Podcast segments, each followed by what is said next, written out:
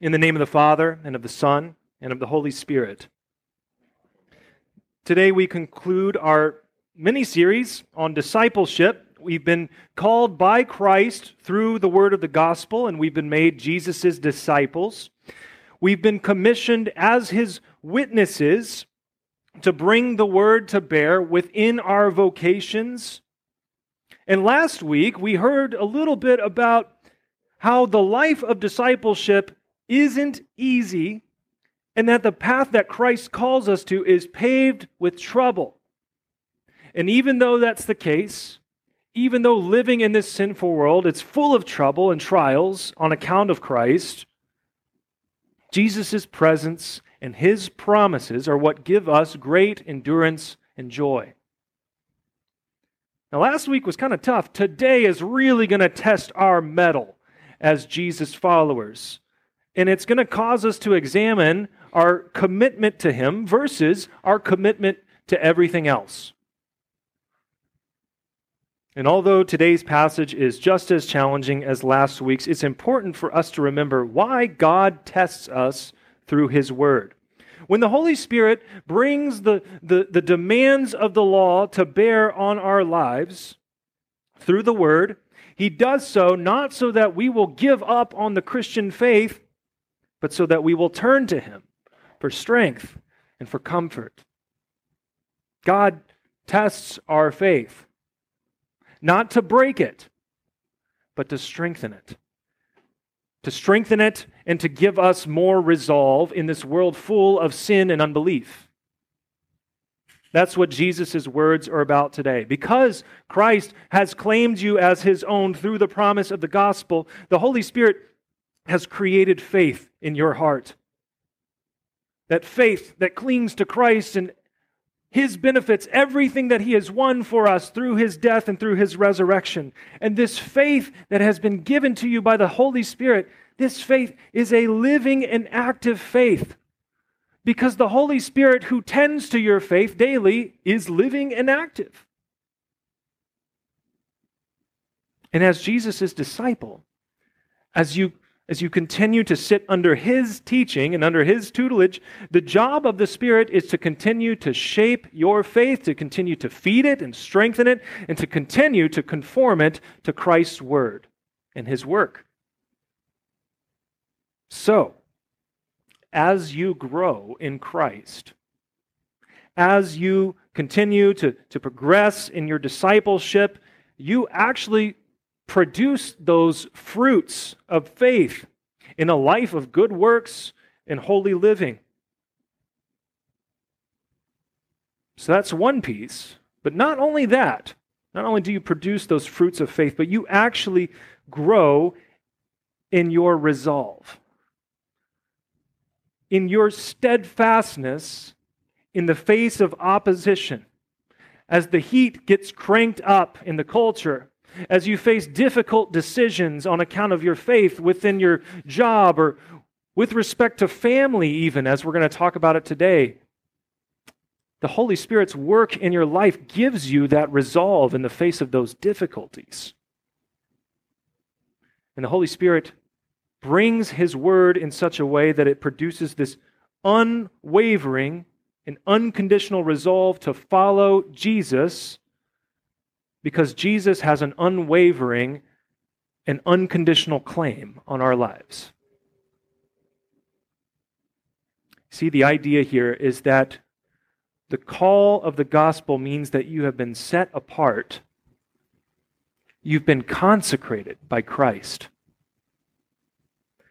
You've been plucked out of the kingdom of darkness and you've been placed within Christ's kingdom under his reign and rule. And that means that you're different. That means that you are now used for God's holy purposes. That's what it means to be consecrated. 1 Corinthians 6 talks about it this way it says, You are washed, you are sanctified, consecrated, set apart. You are justified in the name of our Lord Jesus Christ and the Spirit of our God. That is, in the waters of holy baptism, Christ has separated you out from the rest of the world as his own. He has consecrated you, he has made you holy. You have died to everything, to sin, death, and the world. In baptism, you have been raised anew with him so that you may live under him and serve him. That's you. Your old identity as a child of wrath is gone even though you don't always realize it. And even though you sometimes live like a child of hell, that's not you anymore. You've been given a complete change of status. You've been made a citizen of heaven. And because of that wonderful news, friends, it means a complete reorientation of your allegiances. Your consecration to Christ now means that you are committed to Him for better or for worse. But his word reveals that living in this sin filled world will often test that commitment. In our gospel text today, Jesus immediately takes off our rose colored glasses. He says, Do not think that I have come to bring peace to the earth. I have not come to bring peace, but a sword. What in the world? I thought that I thought that Jesus was the Prince of Peace. Didn't the, didn't the angel announce at the Savior's birth peace on earth? Did he not say that? Well, Jesus did come to bring peace to the earth. He came to bring peace between God and man. And that peace, that, that shalom is the word, will be fully manifested and will be fully realized at his return. And that's why you and I pray, Come quickly, Lord Jesus, because we want to see that peace in its fullness. We want to see it manifested as God promises us in His Word whenever Christ returns. But during this present age, as we live within this vale of tears, the peace that the gospel brings, the good news of Christ crucified and risen for sinners, that message is often met with scorn, hatred. Those twin children of the devil. And it's upon the kingdom of the devil that Christ has come to wage war. The sword that he mentions he has come to bring the sword of God's word to declare the forgiveness of sins for his sake and to call sinners to repentance and faith. And as we heard last week, Jesus' message is often despised and rejected by those closest to home, even members of our own families. He continues For I have come to set a man against his father, and a daughter against her mother and a daughter in law against her mother in law. And a person's enemies will be those of his own household. It hits really close to home, doesn't it? You see this type of thing all the time. Uh, whenever a Muslim converts to Christianity, it's often the case that the parents will, will disown that person, right? They will disown them, they will consider them dead. I'm convinced that more Muslims would come to Christ if they did not face such a terrible obstacle and such a horrific prospect of being completely cut off from social life and from their family's life. Some of you know what it's like to have an unbelieving spouse and the strife and the tension that that can cause in your marriage, that, that division. You know what it's like to, to see you know what it's like to see to it that your, that your grandchild or your child is raised in the Christian faith, only to grow up and, and, and grow to despise the God that you taught them to love. I know that it hurts.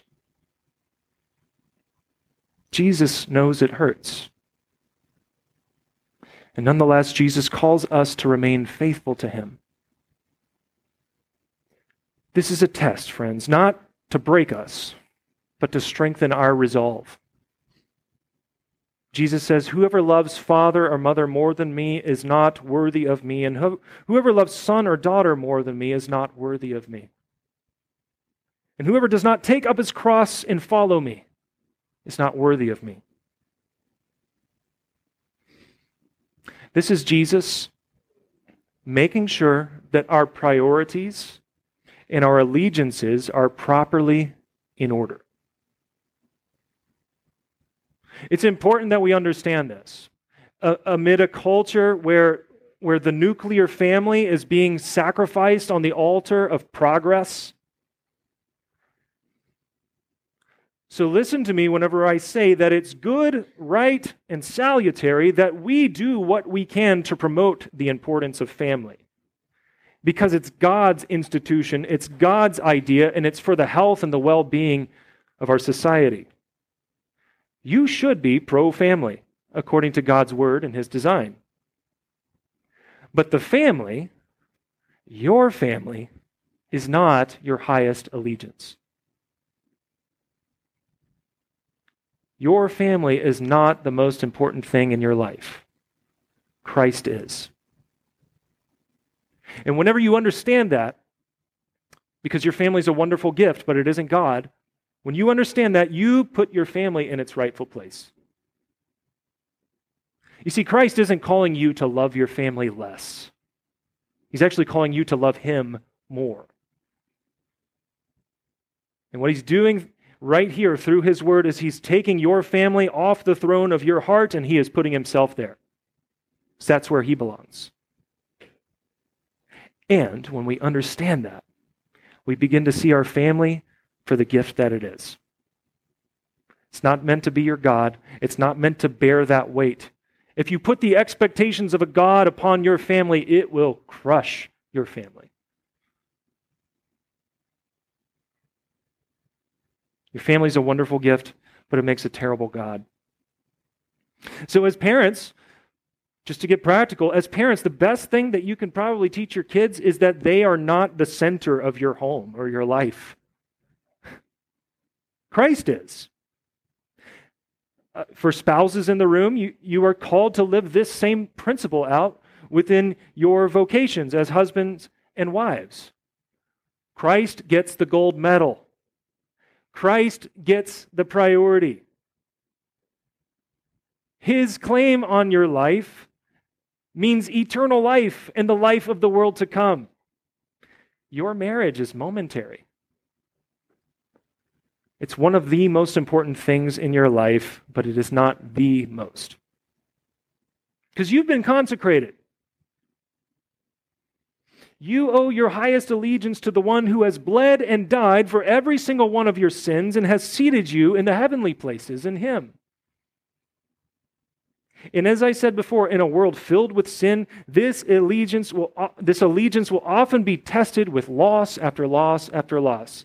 And we're going to get to that in just a moment. But on this 4th of July weekend, it's important that we remember as well. We have many military personnel in the room. We have people in here that deeply love our country. I do too. I love our country. What a tremendous gift it is. But it is not God. It's not. Your highest allegiance isn't even to your fellow countrymen, it's to Christ. It's to his kingdom on earth in the church. We have an allegiance to our country. We have an allegiance. We have obligations to our neighbors to love them, to serve them, to protect them, and care for them. But let's get our priorities straight, right? So here's what Christ tells us about being tested um, through loss in our life. God permits us to endure these crosses, as he says in the text whoever doesn't take up his cross is not worthy of me. We have these crosses in our lives so that, not because God has abandoned you and not because he doesn't care for you, we have crosses so that we would be conformed to the image of our Savior, the one in whom we have eternal life. And there are times in the Christian life where it just feels like suffering. And that's it suffering and more suffering. But Christ said that would happen.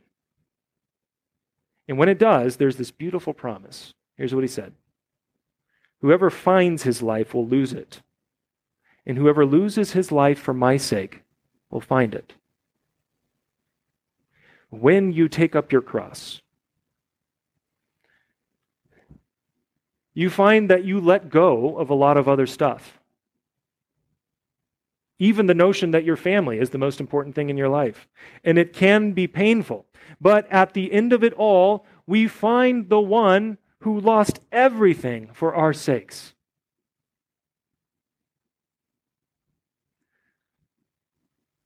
Some of you know what this is like to experience great loss as a Christian. Uh, now, as an American Christian, I, I can't say that I've, I've experienced a whole lot of loss for the sake of Christ, but I have gotten a taste of it. When I was in my early 20s, I had a best friend, and we would spend at least one day out of the week together. We worked in the same music shop. We played in a band together. We actually we loved each other. We actually used that word for each other. We would say I love you, you know. And we weren't too proud. And we had much in common including our Christian faith. And one day he severed all contact with me. They call this today ghosting, right? He wouldn't answer calls or texts. He wouldn't respond to my invites to hang out or to do anything. And like I said, our relationship was like clockwork. I would spend every single Monday with him. We would go to work together. We would, I would stay at his house, all this stuff. And whenever I finally got a hold of him, about a month later, he said that he didn't want to be a Christian anymore. He told me that he was embarrassed by how he handled the interaction with me. And while he was kind of sorry about that, he made it clear that he couldn't be my friend on account of my Christian faith. I forgave him. And that was that. I was dating Corey at the time. She cried with me. I had a Christian brother at church who cried with me because it, it felt like losing a family member. That's how close we were. And I still miss the guy. But passages like these remind me of the sweetness of Christ's promise and his ongoing presence with those whom he has consecrated to himself. He says, Whoever receives you receives me. And whoever receives me receives him who sent me. The one who receives a prophet because he is a prophet will receive a prophet's reward, and the one who receives a righteous person will receive a righteous person's reward.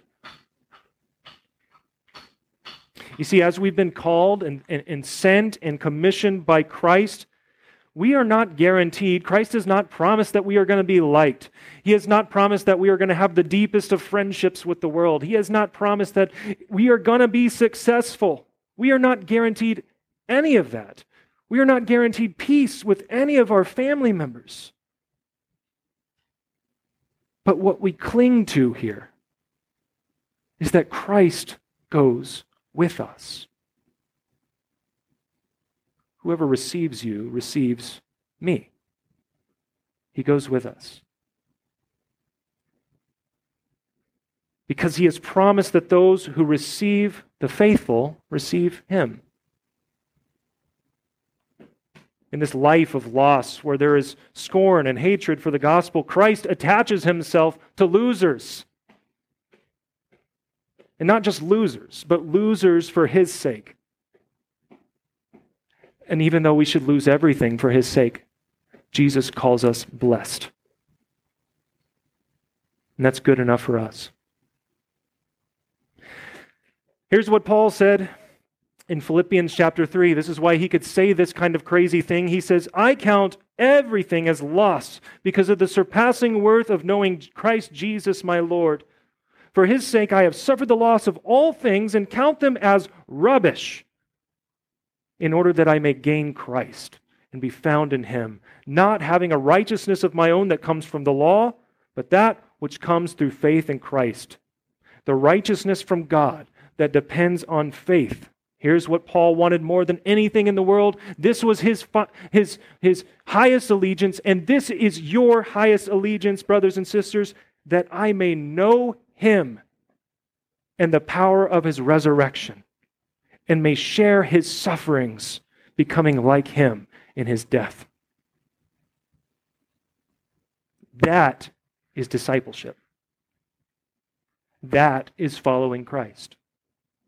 It's not some half hearted endeavor, following Christ whenever it's convenient and safe, but it's a realization of who we belong to and the magnitude of what he has done to win us for himself. And because of his sufferings on our account, we consider it a joy to suffer any loss for the sake of knowing him. That's our goal. That's the goal of our families. That's what we orient everything around. That's what we communicate to our children that's what we communicate to our spouses, whoever we've got in our families. Christ is on the throne, and our allegiance belongs to Him. And because of that, we will never lose our reward of eternal life in Him, in His kingdom, which has no end. Christ says, Whoever gives one of these little ones a cup of water, a cup of cold water because he's a disciple, truly I say to you, he will by no means lose his reward.